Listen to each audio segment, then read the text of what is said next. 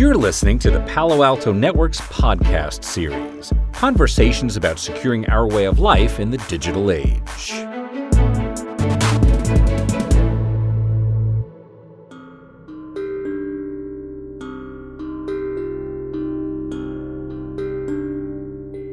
Welcome, everybody, to Don't Panic, the podcast from Unit 42, Palo Alto Network's threat intelligence team.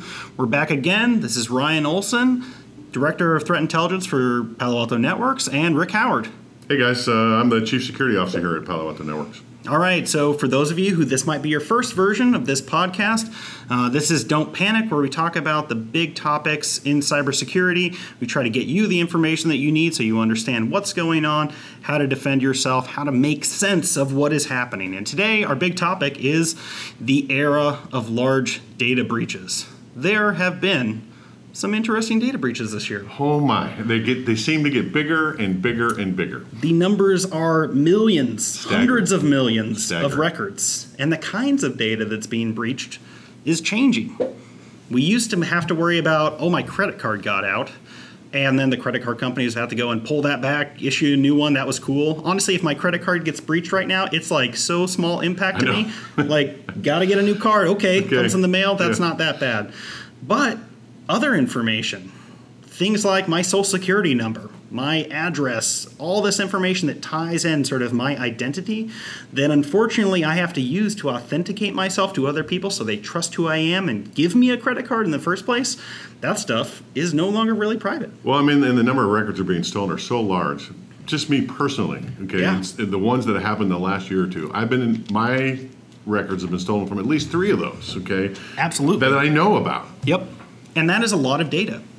And I think it's tough for people to sort of put this all into their head. How should I think about the fact that all this data is getting released? Is it going to cause, is this a turning point? Has something changed?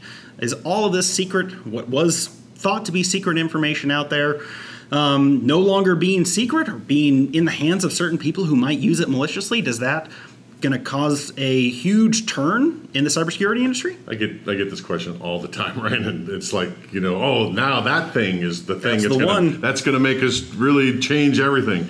Um, you and I have been doing this a long time. Uh, we've probably gone through 15 or 20 of those things that were the thing Yeah. that was going to make us change everything.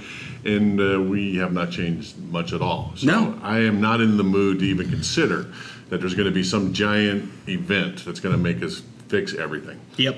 I, I, I agree. I don't think we're going to see this giant shift where, you know, we see the the latest breach causes, you know, in the United States, our Congress makes some action that causes, you know, this to really be a huge significant change for how people treat private information.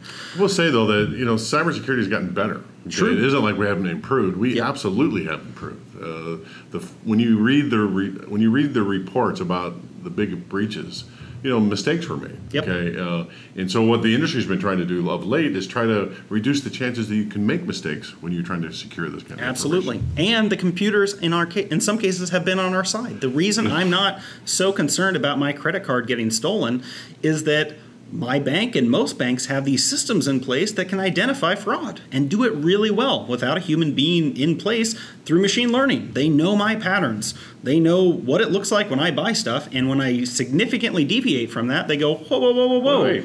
What happened? We better call this guy and make sure it's okay. Should you be buying the uh, the condo in Hawaii? Is that what you're normally doing? It happened to me two years ago in exact that way. It was on New Year's Day. Someone called me up from my credit card company and said, "Hey, uh, did you just purchase like four tickets on you know some ticket website?" And I was like, "No, I did not."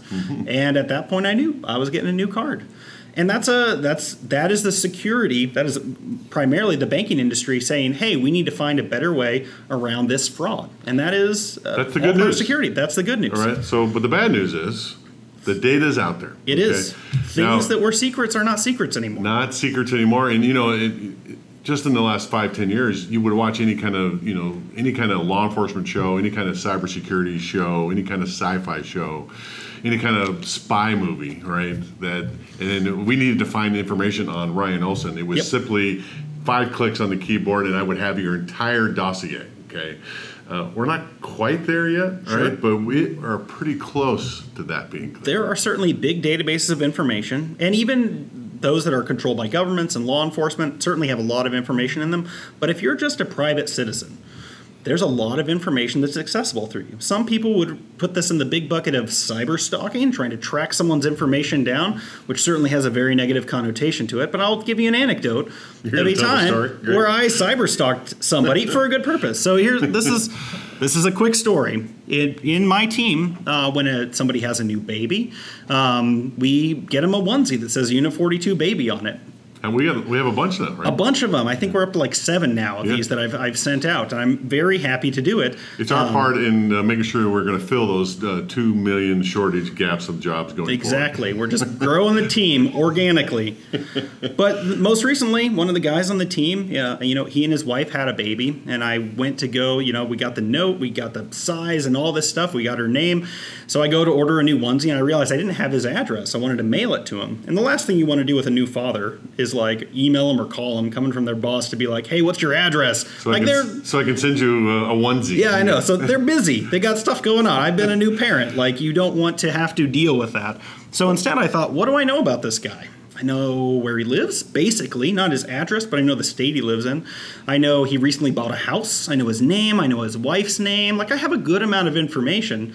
And just by searching for basic things, looking at county property records and other things, I was able to establish his address pretty easily and had him a onesie in two days. Like, that is an easy thing to do even without things that someone might consider private. The information is available. So you're not quite Simon Pegg in Mission Impossible, Not clicking a couple but getting all the data. But how long? What an hour did that take you to Oh, get? I was like that was like nine minutes. Nine minutes? Yeah, I can get you the the timer on that one, and I am rightfully a little bit proud of the speed at which you can sort of connect those dots together. As someone who's worked professionally as an intelligence analyst, this is one of the things I'm supposed to be good at. But it should also make people a little bit concerned. a little bit scary. Um, now, generally, those bits of information I was talking about are not the things that someone's going to use to authenticate who I am. Um, but social security numbers, unfortunately, are a thing that in the United States organizations use as a secret. They treat it as something that somehow only the person who is assigned that identifier will know, which, quite frankly, is silly and it was never the way it was intended. It was actually until 1972. The bottom of the Social Security card that was given to every citizen of the country said on it for Social Security purposes, not for identification. They removed that because it was being used for identification. And identification means let's assign a number to this person just so we can distinctly say who they are. So you have an ID, I have an ID, so that if two people have the same name and the same birth date, we don't have database problems. That's a reasonable thing to do. Yeah, you said that when we were preparing for the show. It's a Yep. unique identifier for a database lookup. okay? That's it. It is not a secret It is that we should be secret. using. And it shouldn't be used for authentication. You can't use a distinct number like that to say, tell me this one piece of information, and that's confirming who you are. Uh, but somehow we got to this position.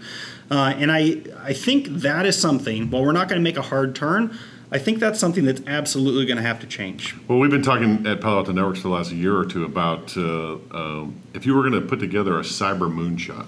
Yep. Okay, and the moonshot is a reference to the JFK speech that says we're going to put a man on the moon and bring him back safely in ten years.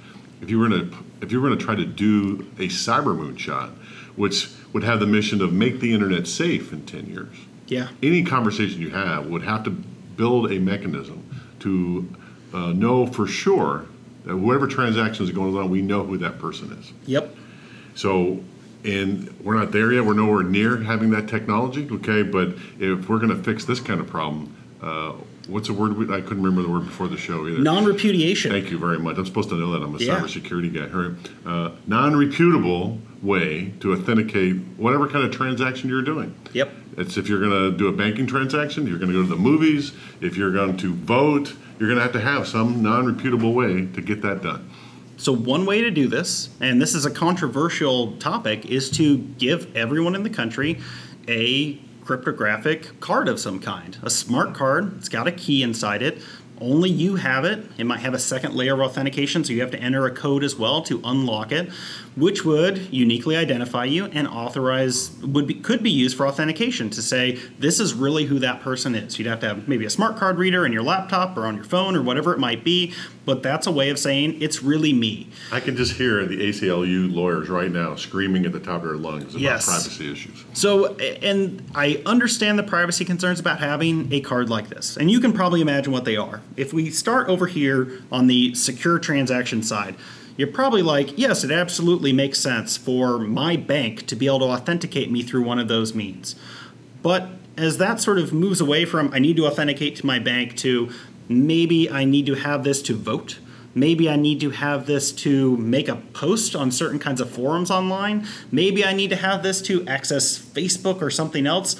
What you've moved the sort of line on is where is the ability to communicate anonymously on the internet? And that is a line which absolutely, for good reason, makes people uncomfortable. Well, I mean, the, the thing to mention is it doesn't have to be all or nothing. No, right? certainly We- not. We, want to have the ability to authenticate. Yep. Uh, with not non-repeatable authentication, all right? But you know, there's lots of cool stuff on the internet that I don't want anybody to know that I'm playing with. You know, Sure. when I'm playing World of Warcraft, maybe I don't want them to know that I'm the chief security officer at Palo Alto Networks. That is true. Right, so it should be able to do both, okay? Yep. And then who's ever owning the transaction, the activity, or whatever it is, they get to decide if they want to make people authenticate. They get to decide. And it might be that you, as a service provider, want to create a community without anonymity. That mm-hmm. might be your situation. Anonymity, in a lot of cases, leads to bad activity on the internet. People saying things because they know it can't be attributed to them. But I that's see- really a, a choice. Could you see that uh, a, a, com- a competitor to say, let's Facebook or one of the social media sites, it it says as a requirement, you have to say who you are, Yeah. right? And when you say stuff that maybe is not uh, completely true, okay, we're going to know exactly who that is. It's going to be attached to you in a way that you can't go and say, oh, Was it was it someone else. Yeah. It was me. Someone hacked my credentials. No. The whole idea is you have that card, it's authenticating you, and you do it in a secure way. So I think we're a long ways away from that, okay? But uh, I think what we're outlining is what would have to be if uh, you're going to get there. Certainly. And we're not there yet, but it's better than using it's better from a security perspective for sure than a lot of the solutions we've had around secrets so far. Yeah, I, I would, uh, if we're going to do a cyber moonshot, okay, something like that has to be there, or there's no way to get to the internet being safe. You've got to have some capability to say who is this person and what are they doing, not for everything, but for important things. Important things, and you get to decide. That's the thing. There's, it doesn't have to be all or nothing Yep. for the important things. Absolutely. All right. All right, we did it. I think we've covered that topic as well. All right. All right. Thank you, everybody, for joining. Um, we'll be releasing another episode soon, so please subscribe to the podcast at iTunes or whatever your podcasting system is. Uh, we're going to keep creating, talking about these big subjects, help you guys understand why you don't need to panic. Thank you, everybody. Thanks, guys. You've been listening to the Palo Alto Network's podcast series. For more useful information, including conversations like this one, visit paloaltonetworks.com.